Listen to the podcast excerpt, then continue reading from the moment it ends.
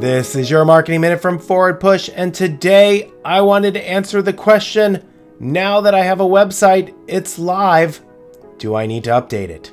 Let's take a look at that answer. And the answer is yes, you do. If you're hoping to be found on the internet by people that want to purchase your services or the items you're selling, you need to continually build out your website. And today I'm going to go over 4 things that you can add to your website now that it's up and ready to go. The first thing that you can add are blog articles. Let people know what an expert you are in whatever you do.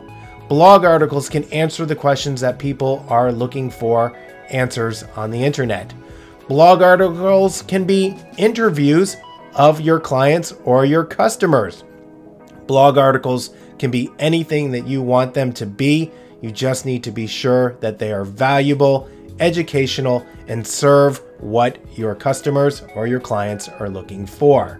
The number 2 thing that you can add to your website now that it's up and running are videos. Videos are so easy to do nowadays. We've all got cameras in our pockets, in our purses. They have a video camera right there installed. Hold it up, do a selfie video, or get a tripod and put it on front of your desk. Take videos of yourself talking, just like I'm doing here if you're watching the video episode of your Marketing Minute. People love watching people talk, especially when you are sharing great information. Once you've got your video captured, you can upload it to your own branded YouTube channel. You can embed that on your website. You can use it on Facebook. Video is a great thing to add to your website. The third thing that you can add to your website is audio. Podcast recordings. Very easy to do nowadays. There's even some apps out there that you can record your own podcast episode right on your phone, upload it to a service, and it will distribute it for you.